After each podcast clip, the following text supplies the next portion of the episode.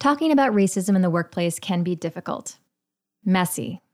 But one of the worst things a company can do is to not only refuse to address it, but to think it doesn't exist in their organization at all.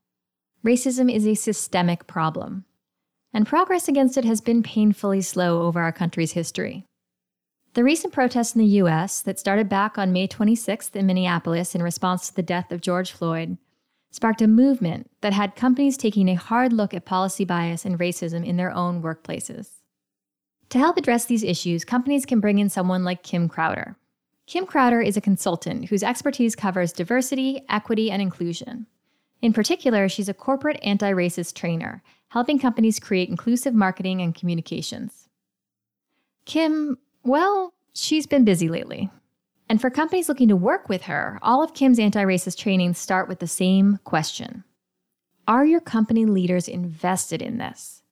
I talk with Kim about how to create lasting change in the workplace, why racism affects all employees, and how leaders can build inclusive marketing at their own companies. I found this conversation to be so helpful, insightful, and inspiring. I hope you do too. I'm Meghan Keaney Anderson, and this is The Growth Show.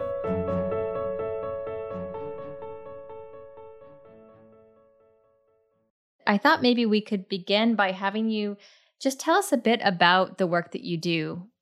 Sure. So I am a diversity, equity, inclusion, and anti racism consultant for organizations and a trainer. And so, long story short, what that means is I help companies live out their core values. I think nice. often people think about diversity, equity, inclusion, and anti racism kind of in this like bubble, this box off to itself. And this is leadership work, right? So right. Company work, it is workplace culture work, it is workplace satisfaction work. So it hits all of that. And then what it turns into at the end of it, it connects with your audiences. It resonates with the products that you create. It resonates around the processes that you have. It really does hit every single level of organizations. And the sooner organizations can start thinking that way and really embracing that way of thinking about diversity, equity, inclusion, and anti racism, gosh, they will be absolute industry leaders and innovators on a whole different level.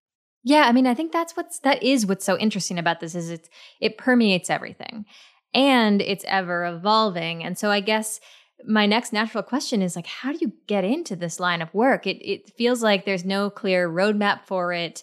Feels like it is this intersection of a number of different things. How did you discover this work? Yeah that's such a great question Meghan. I will say uh, some of this right is i am a black woman right? That is just what it is. Right. so there's a natural piece of that that I am directly like attracted to about diversity, equity, and inclusion, not only and anti-racism, not only because I'm a black woman, that yes happens because of my experiences, but where I really got interested in this work was as I started to climb the ladder and I started to notice there were differences in the ways that people were being treated.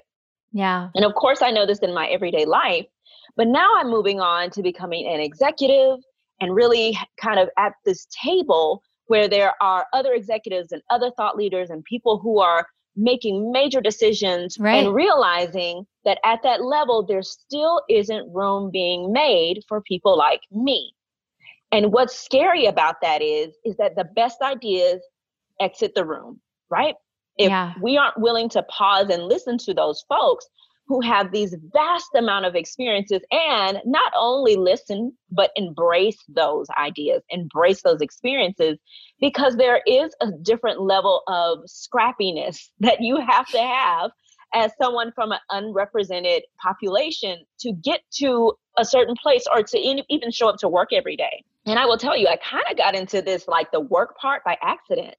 Uh, i used to work uh, in a library system. Really Oh yeah, uh-huh. And I noticed for one, the library industry is very much so somewhere between 70 and 80% white women, right? So that already limits what kind of um, language and what type of conversations are happening. And so I started talking about this little by little because I was noticing things were happening and I could get even deeper, but noticing how I was being treated, frankly, in the industry. And then I went and spoke at a conference on a whim. And I say on a whim as in, you know, you you go through the process of saying, "Hey, I want to speak, and here's what I want to speak on." But as in, I was like, you know, I really feel passionate about this, and so I did that. And um, this was actually in New Orleans, and people showed up in droves to hear about what I was speaking about. Yeah. And then after that, I couldn't stop people from calling me. Were you surprised? Yeah, absolutely, I was. Because sometimes you don't know if what you're thinking is on everybody else's priority list. Sure. So, what I realized is as a Black woman, I wasn't the only one interested in this. There were absolutely white people who very much so wanted to know about this. There were people from all backgrounds who were saying, we want to know how to do better and how to be more inclusive and celebrate each other in our work environment. So, you've built this whole system of corporate anti racist trainings. Can you tell us a little bit about the typical setup? What's the experience like when you're in a training? I go through a real customization process. Okay. I need to know what's ailing you at the organization. You know, what are your pain points? What are the things that your team and staff are going to really find valuable when I speak to them, right? Because I could come in and talk to them about any old thing, and I could kind of say in general, this is what it is.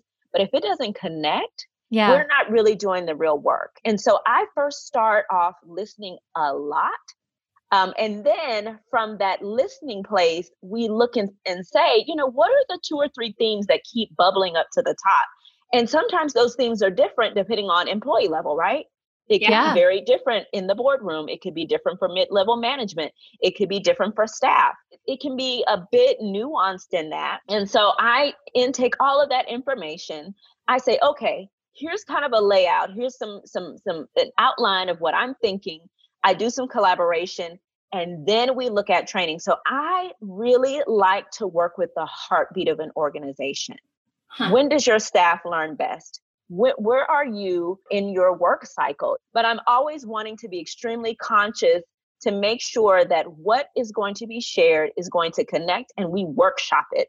We yeah. I don't come in and talk at you. You have homework to take with you. I recommend resources. And we have dialogue back and forth because your team needs to hear from each other. Because when I walk away, they'll be left building those relationships together.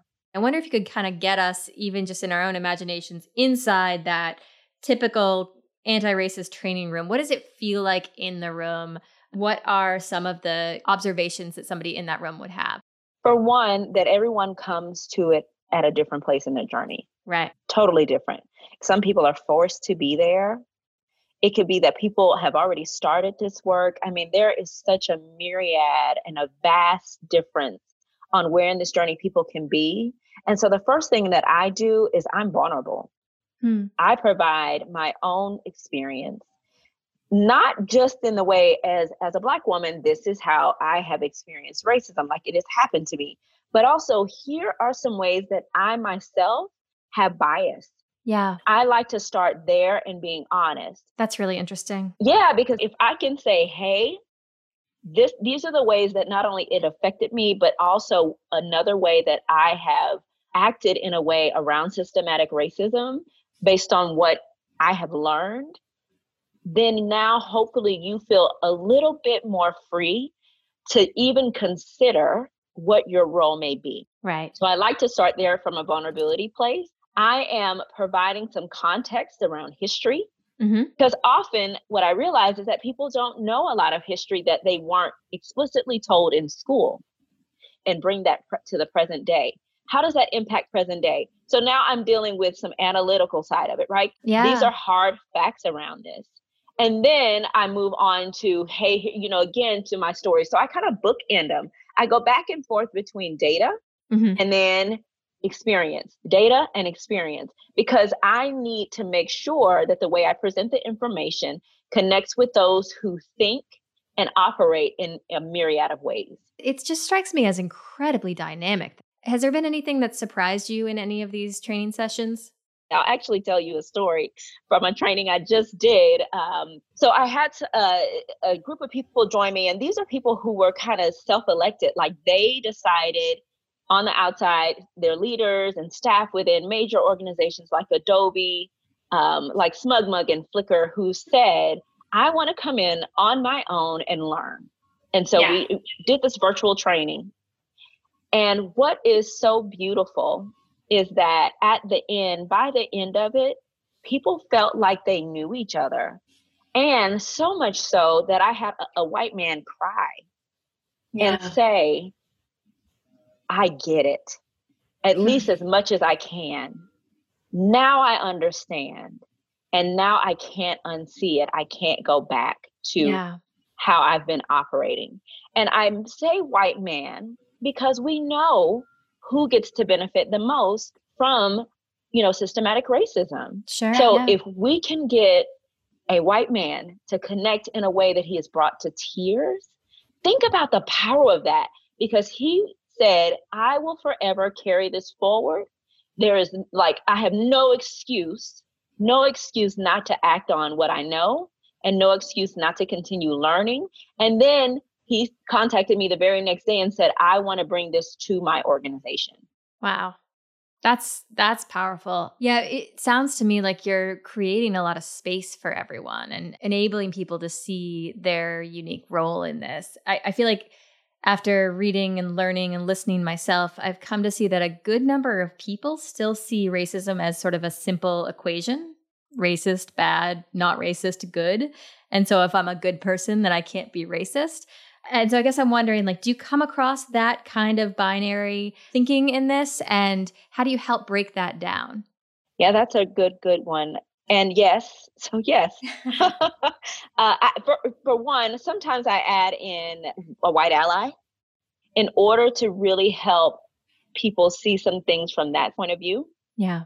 Also, I'll say um, around the idea of I, you're good and bad and i'm if i do this exactly then i'll have the answers and no longer will i be a bad person.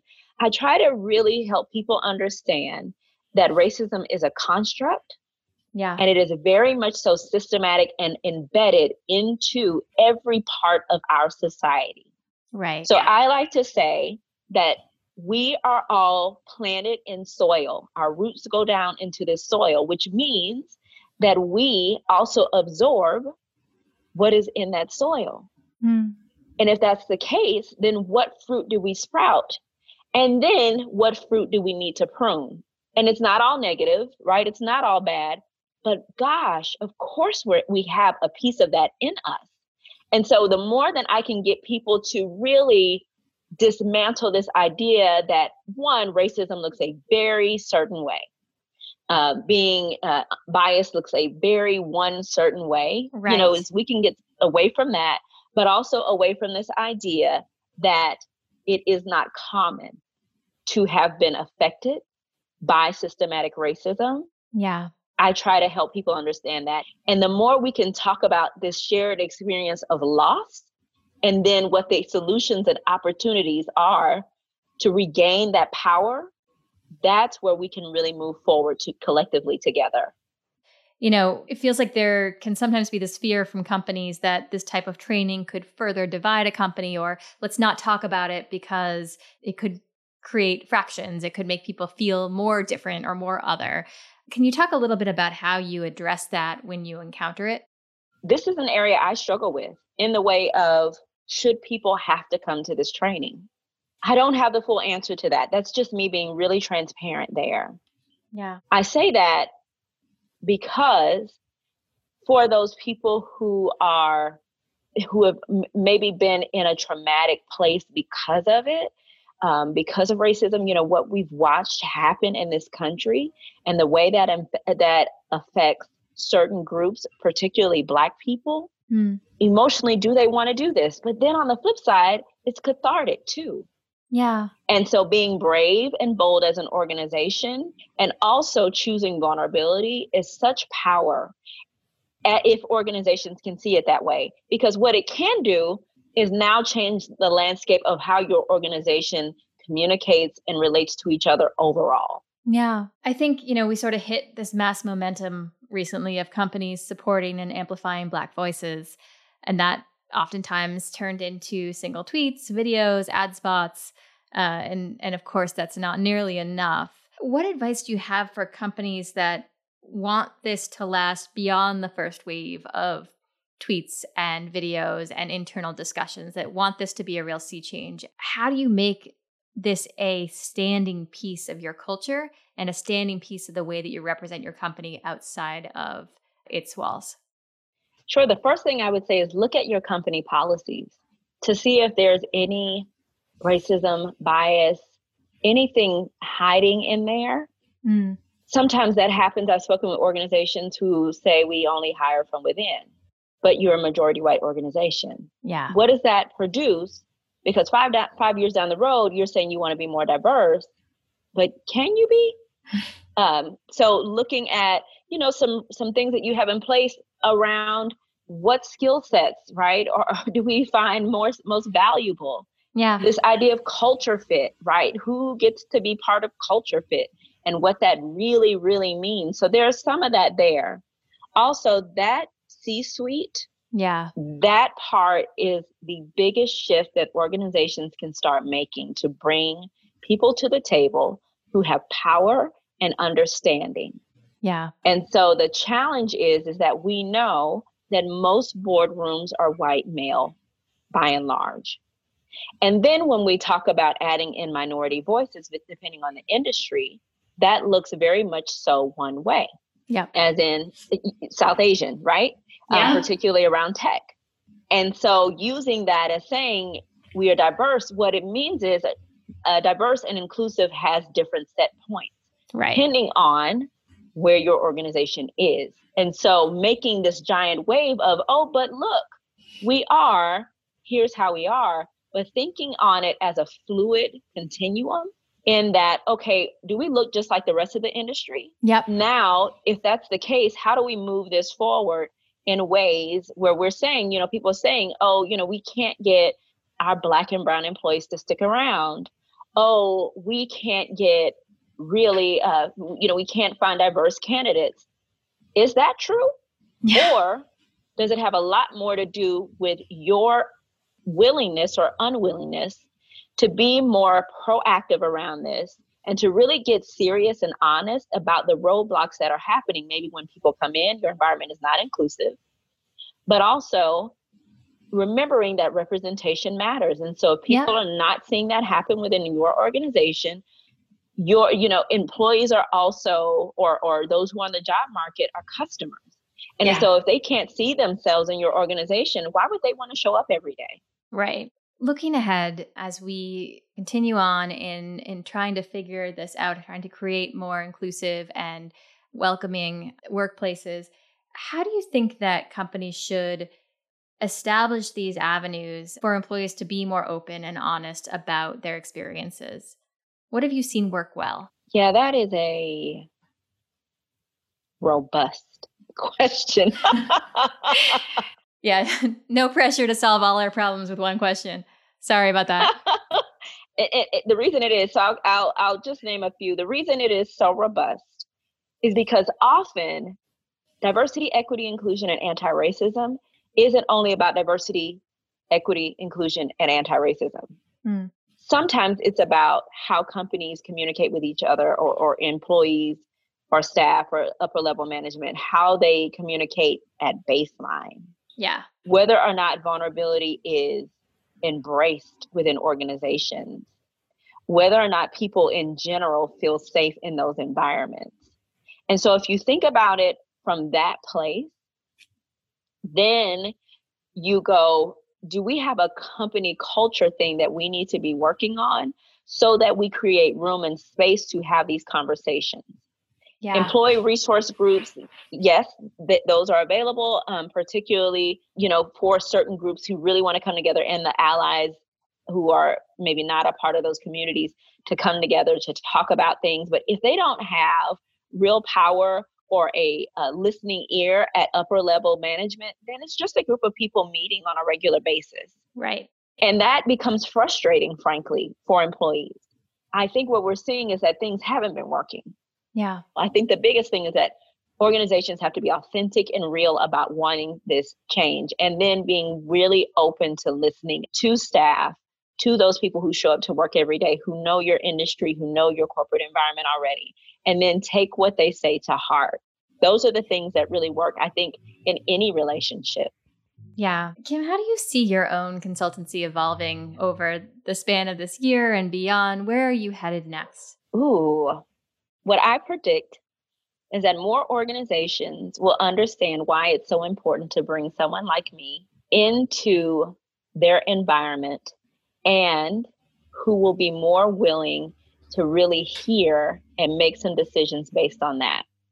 I'm already seeing that. And also, what I'm seeing for organizations who have either a small amount of staff or who are very much so new in building their organizations, those are the folks coming to me saying, we want to do this early. Early, that's great. We don't want to wait until we're in a desperate place. We want to start talking now. And that is extremely exciting. So I see more startups having these conversations earlier. I'm seeing more organizations uh, for my consultancy start to say, now we really get it. And then also starting to see some organizations really build long term relationships with practitioners, uh, diversity, equity, inclusion, and anti racism practitioners, because now they know this is not a one and done. This yeah. is not about just some quick blanket training. This is about something we have to live and breathe and carry out for the long term. Yeah, that makes a ton of sense. I guess my final question for you is you could have entered into this realm of training through a number of different ways. You could have done training through schools or t- training through the government. What is it about corporate training and driving change through businesses that you feel like is mo- most fertile? Sure. I will say the first part is that my personal experiences in the corporate environment were extremely, some of them were extremely stressful. And it basically created a Kim that wasn't the real Kim. And unfortunately, those organizations did not get to benefit from me being my full self, from me being my full innovative self, from me being my full creative self, from really under for you know from really understanding and wanting to champion their mission. So they missed out on a big key player that could have moved a lot of things forward and could have really avoided a lot of mistakes because there was some mistakes happen uh, yeah. that happened in organizations when they wouldn't listen. So that is one piece of that. We yeah. all have to go to work. And so, shouldn't work be a place that we all want to go to? For starters, yeah. right, right. We all want to show up every day. We are all excited about moving whatever cause we've decided that we are collectively working together with in the work environment forward. Right. Also, there is, uh, frankly, a lot of power in organizations as far as the way that uh, they shape the way that we think as people, or they shape what messages we get, yeah. shaping what products we end up using. And so, if we can get some movement on the more corporate side of things for folks to really start thinking about their output, it only benefits all of us who naturally have to take part in some way of products what we watch on television, yeah, we hear on the radio. It touches every bit of everyone. And so for me, I really feel deeply that organizations could be at the forefront of this if they're willing to kind of stop thinking about it in the way of money, right? Of, right. of the capitalism part, but start thinking about it in the human part too. Absolutely. Very well said. Thank you so much, Kim how can people learn more about your work? Oh, yes, by all means. Ways that people can stay connected with me is to show up to my website, kimcrowderconsulting.com, and sign up for my newsletter. That is an absolute great way for us to stay connected. And I'll be offering some free resources very soon. So I want people to be willing and able to take advantage of those by already being on my newsletter list the sooner they can do it, the better, because those will be out really soon. That is awesome. I'm heading over there right after this call. Thank you so much for sharing that resource. And thanks for taking the time to talk with us today. Thank you so much. I so appreciate your having me. This was a lot of fun.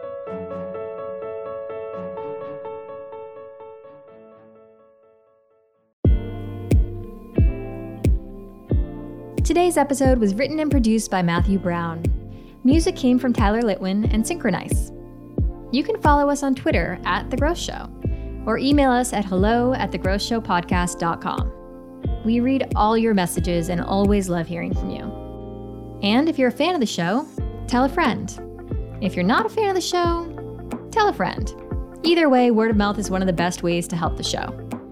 As always, I'm Meghan Keaney Anderson, and stay safe out there.